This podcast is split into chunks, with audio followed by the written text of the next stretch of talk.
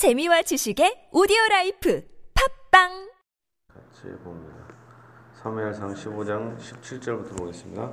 사무엘이 이르되 암이 스스로 작게 여길 그때 이스라엘 지파의 머리가 되지 아니하셨나이까. 여호와께서 왕에게 기름을 부어 이스라엘 왕을 삼으시고 또 여호와께서 왕을 길로 보내시며 이르시기를 죄인 아말렉을 진멸하되 다 없어지기까지 치라 하셨거늘 어찌하여 왕이 여호와의 목소리를 청종하지 아니하고 탈취하기에만 급하여 여호와께서 악하게 여기시는 일을 행하였나이까. 아멘. 사무엘이 이르되 왕이 스스로 작게 여길 그때 이스라엘 지파의 머리가 되지 아니하셨나이까. 하나님은 사울이 스스로 겸손할 때 하나님께서 사울을 선택하셨습니다. 사울이 진짜 처음에 부름받았을 때 상당히 겸손하고 집안도 좋고 키도 크고 상당히 겸손해요. 사람들이 자기를 반역하고 막 따져도 항거하지 않고 화를 내지 않고 참 좋은 사람이었어요. 그런데 하나님이 왕으로 삼았습니다.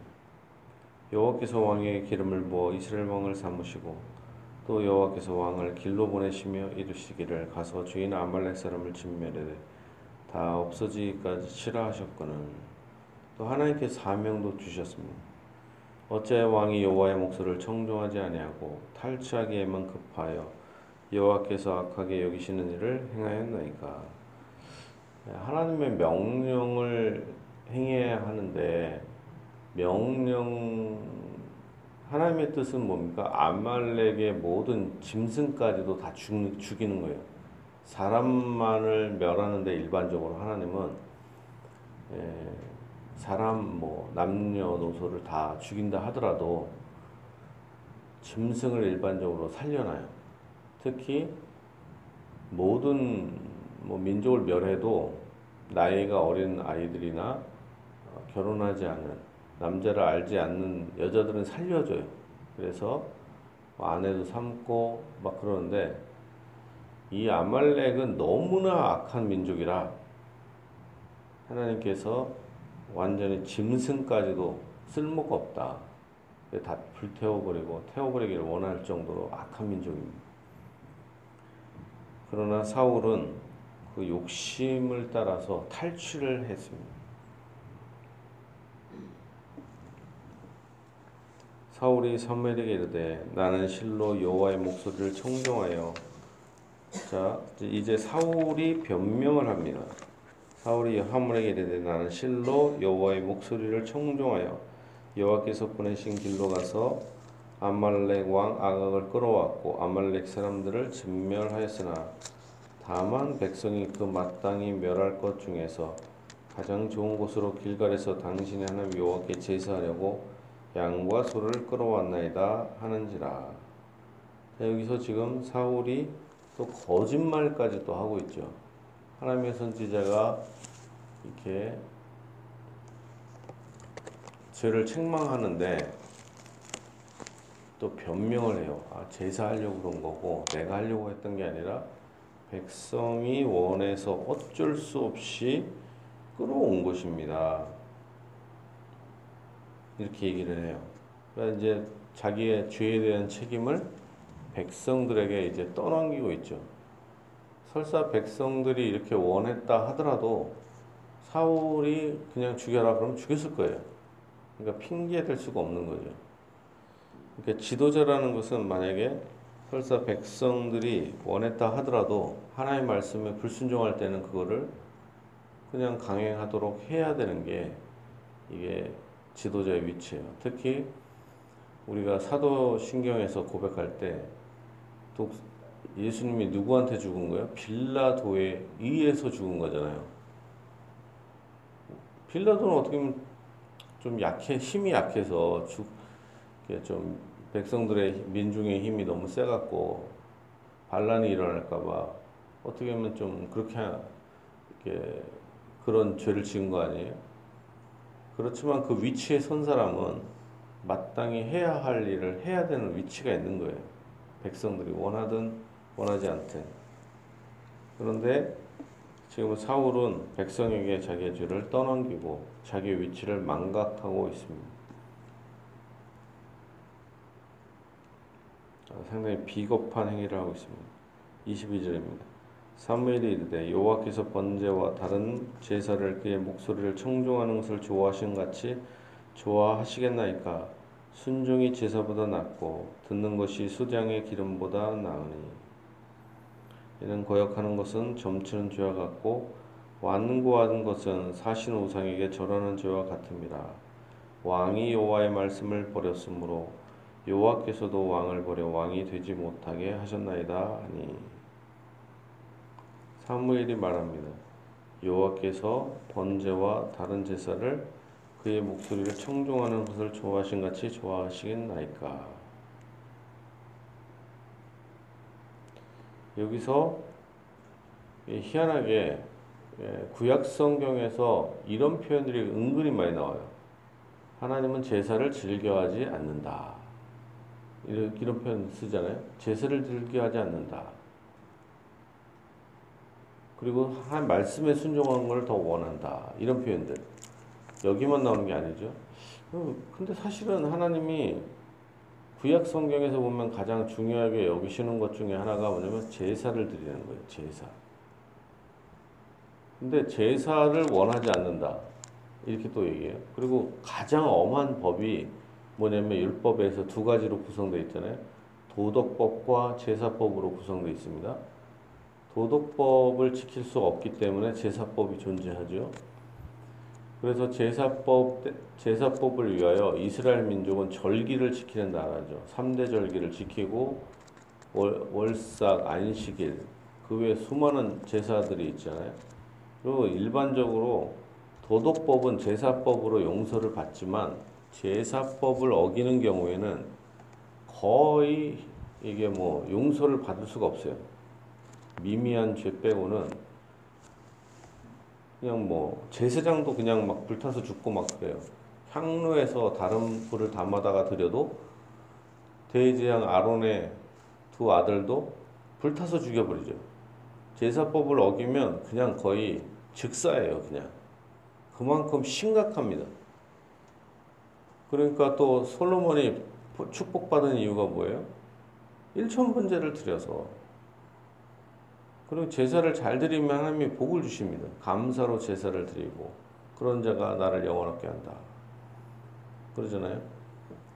그 제사가 다른 말로 하면 예배 아닙니까? 예배. 하나님이 어떻게 예배를 싫어하시겠어요? 근데 예배, 제사의 목적은 무엇이냐? 제사의 목적은 인간의 입장에서는 드리는 것처럼 보이지만 제사를 드리는 거죠. 예배를 드리는. 그러나 하나님의 입장에서 가만히 보면 용서를 베푸시는 행위인 거예요. 용서를. 피를 통해서 백성들을 불쌍히 여기시는 행위지 뭐 피가 많다고 해서 하나님이 좋아하냐. 그게 아니죠. 사실은. 엄밀히 보면 제사가 필요 없어야 되죠. 죄를 짓지 않는 상태가 가장 좋은 상태지. 이게 뭐 계속 반복해서 제사를 드리면 뭐 좋겠어요. 그러나 하나님은 그 피제사를 통해서 죄사함을 주시고 은혜를 베푸시는 것입니다. 은혜를 베푸는 행위. 신약시대에도 우리가 예배를 드린다. 이런 것보다는 예배를 통해서 하나님의 은혜를 받고 죄사함을 받고 은혜에 감사해서 영광을 돌려드리는 겁니다. 영광을 받고 영광을 돌려드리는 거예요. 돌려드린다. 이렇게 표현합니다. 영광을 돌려드린다. 영광을 받아야 돌려드리는 거예요. 영광을 주께서 우리에게 은혜와 영광을 주셨으니까 그걸 받아서 영광을 돌려드린다. 이렇게 표현하는 거죠.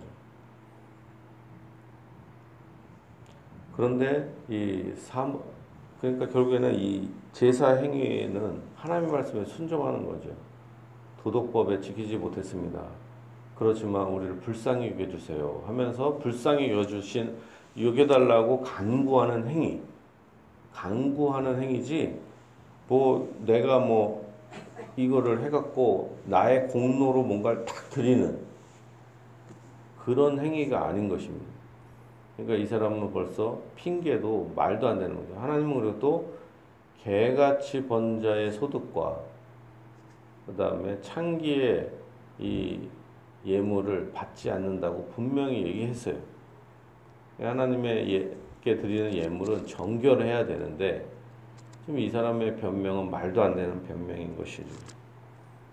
하나님의 말, 하나님은 번제와 다른 제사를 보다 결국에는 하나님의 말씀에 순종하는 것, 그걸 더 원하신다. 할 땐 제사를 멸시한다 이런 개념은 절대 아닙니다.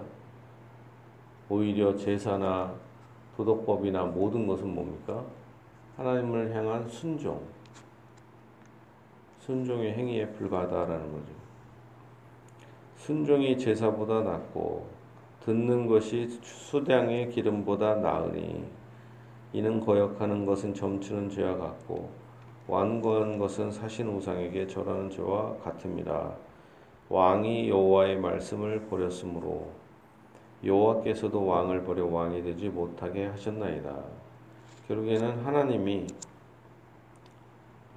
이 사울을 버리는데 그 이유는 이십삼 절에 거역하는 것은 점치는 죄와 같다. 완고한 것은 사신우상에게 절하는 죄와 같다. 이렇게 표현합니다. 여기서 아직 제사를 드리고 있지는 않죠. 그렇지만 사울의 죄는 하나님 말씀에 불순종을 하고 있죠. 불순종을 하는데 그것은 이 불순종하는 것은 우상숭배하는 것과 같다라는 것입니다. 우리가 똑같이 적용한다면 주의를 성수하면서 사실 경제적인 어려움이 있을 수 있어요. 왜냐하면 주의를 성수하지 않으면서 돈을 많이 벌, 벌고 헌금을 많이 내는 것보다 어쩌면은 주의를 성수하면서 직업을 잃고 오히려 어려움을 당하면서 교회로 오는 걸 하나님이 더 기뻐할 수도 있고, 그렇죠?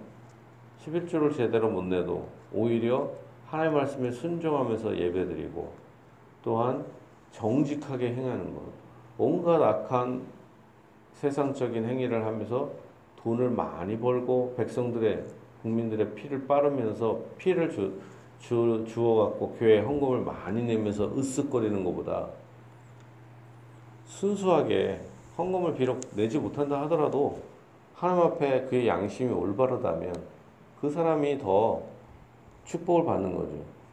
우리는 이 교회가 타락해갖고 예물만 어떻게 순수하게 벌, 버는 것보다 많이 드리면 그냥 무조건 복 받는다 이런 생각을 하는데 적은 예물이라도 아니 들, 예물을 드리지 못한다 하더라도 빈손으로 교회 앞에 오더라도 정결한 삶을 하나님이 더 원하시지 않겠습니까? 우리의 몸과 마음과 예물을 드리는 거고 순수한 마음이 있는 상태에서 그 예물이 비록 적어도 두 랩돈밖에 없어도 축복을 받는 거지 이게 뭐 부당하면서 기독교 기업들이 그런 사람들이 상당히 많아요. 그래갖고 세상적으로 되게 욕먹는 기독교 기업이 태반입니다. 그러면 그 사람들은 밖에는 우리는 기독교 기업이다 해놓고 이 종업원들의 임금이나 노동이나 이걸 아주 확대하고 그래서 전략해서 헌금을 많이 낸다. 그것은 하나님을 속이고 교회를 속이는 행위죠. 무슨 축복을 받을 수 있겠어요? 그거보다 오히려 우리가 정직하게 주일 성수와 그 다음에 예배와 경건하게 살기 위해서 오히려 핍박을 받고 그것을 하나님이 더 축복해 주신다는 것입니다. 오히려 사울은 많은 것을 얻었으나 오히려 자기 자신의 영혼을 잃어버린 것입니다. 사울이 사무엘에게 이르되 내가 범죄하였나이다. 내가 여호와의 명령과 당신의 말씀을 어긴 것은 내가 백성을 두려워하여 그들의 말을 청종하였음입니다. 청하오니 지금 내 죄를 사하고 나와 함께 돌아가서 나로 하여금 여호와께 건방하게 하소서 하니 이 말, 말씀은 여기까지 보면 이십사 절부터 이십오 절까지 막 회개하는 것 같아요. 그렇죠? 회개하는 모습을 띄고 있습니다. 내가 잘못했습니다. 근데도 근데도 핑계를 또 대고 있어. 내가 죄를 지은 것은 내가 백성을 두려워해서 그들의 말을 청종한 거다. 이건 지도자로서 말할 만한 게 아니죠. 백성이 어떻게 하든 뭘 하든 간에 또 사실, 사실도 아니고 이게 내 죄를 사하고 나와 함께 돌아가서 나로 하여금 여호와께 경배하소서. 그리고 죄를 용서하는 주체는 사울이 아니잖아요. 지금 사울은 계속 사우, 사무엘한테 축복받고 용서받아 이랬는데 사실은 그게 아니라 죄를 용서해달라고 하는 주체는 누구예요? 하나님이죠. 목사님한테 축복받는다. 하나님이 축복하지 않는데 목사가 축복하면 무슨 축복이 있겠습니까? 똑같죠.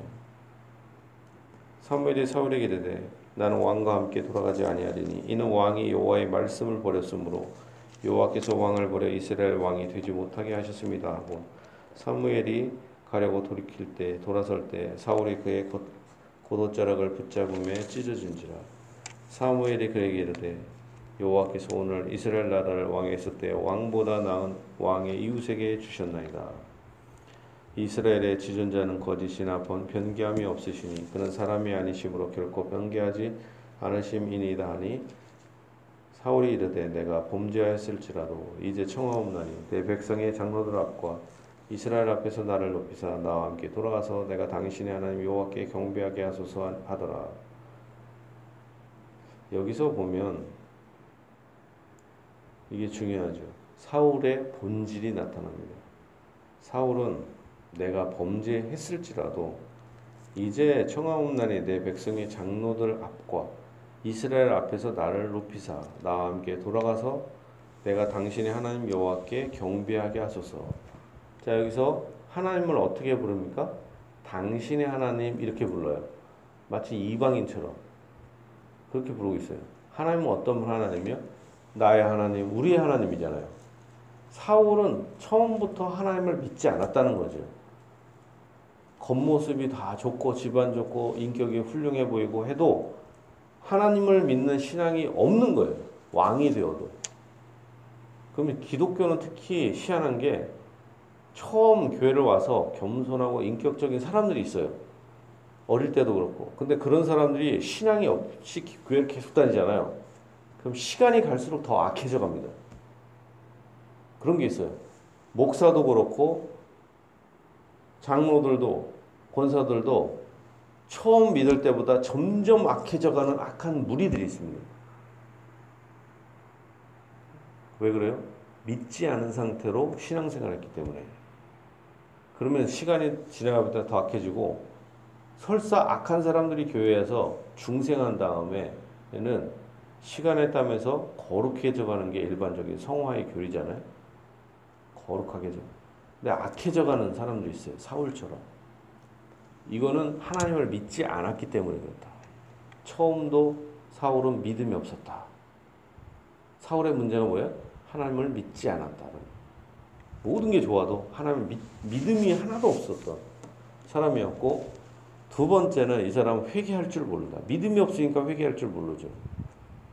믿음이 있어야 회개할 수 있습니다. 믿음이 없으니까 어때요? 하나님께 회개하지 않고, 그리고 회개하지 않으니까 또요? 신앙생활의 목적 중에 하나가 뭐예요? 다른 사람들 앞에서 높임받는 거. 그래서 이 사람은 설사 하나님이 나를 버려도 사람들 앞에서만은 내가 진짜 왕인 것처럼 행동하게 해주세요. 이거예요. 그냥 내가 범죄했을 때 해도 용서를 안 받아도 상관없어요. 백성들, 장로들과 백성들 앞에서 높임만 받으면 됩니다. 이게 바로 사울의 본질의 특징이에요. 그러니까 우리가 믿음이 없이, 믿음 없는 자는 회개하지 않고, 믿음이 없는 자는 또 뭐예요? 사람들의 눈치를 살피면서 교회를 다닌다. 우리는 어떻게 돼요? 사람들 앞에 우리의 죄가 드러날 수 있어요. 목사도, 장로도, 누구도 다 우리의 수치가 다 드러나. 다 죄인이잖아요. 그럴 때 뭐예요? 주여, 저는 원래 죄인입니다. 그래요. 저는 죄인이에요. 뭐 목사의 자격도 없고 장로의 자격도 없고 나는 아무 중직자의 자격이 없어요. 그러나 주님만 필요합니다. 이게 중요합니다. 그런 자에게 오히려 모든 것을 회복시켜 주십니다. 나는 죄인으로서이다. 주여 불쌍히 여기소서. 저를 불쌍히 여겨주옵소서. 이거를 하나님이 가장 기뻐하십니다. 탕자가 앞에 날 때 저를 불쌍히 여기소서. 세리가 하나님 앞에 저는 죄인으로서이다. 저를 불쌍히 여기소서. 하나님이 불쌍히 여겨주시고 복을 베풀어 주십니다. 나사렛 예수여 당신의 나라에 임하실 때 나를 생각하소서. 불쌍히 여겨달라. 그런 자에게 하나님이 복을 주십니다. 주 하나님께서 여러분에게 죄를 고백하고 하나님 믿는 여러분에게 이 죄사함의 은혜와 모든 것을 회복시켜 주시는 은혜, 넘치는 은혜를 주시기를 예수님으로 축복합니다.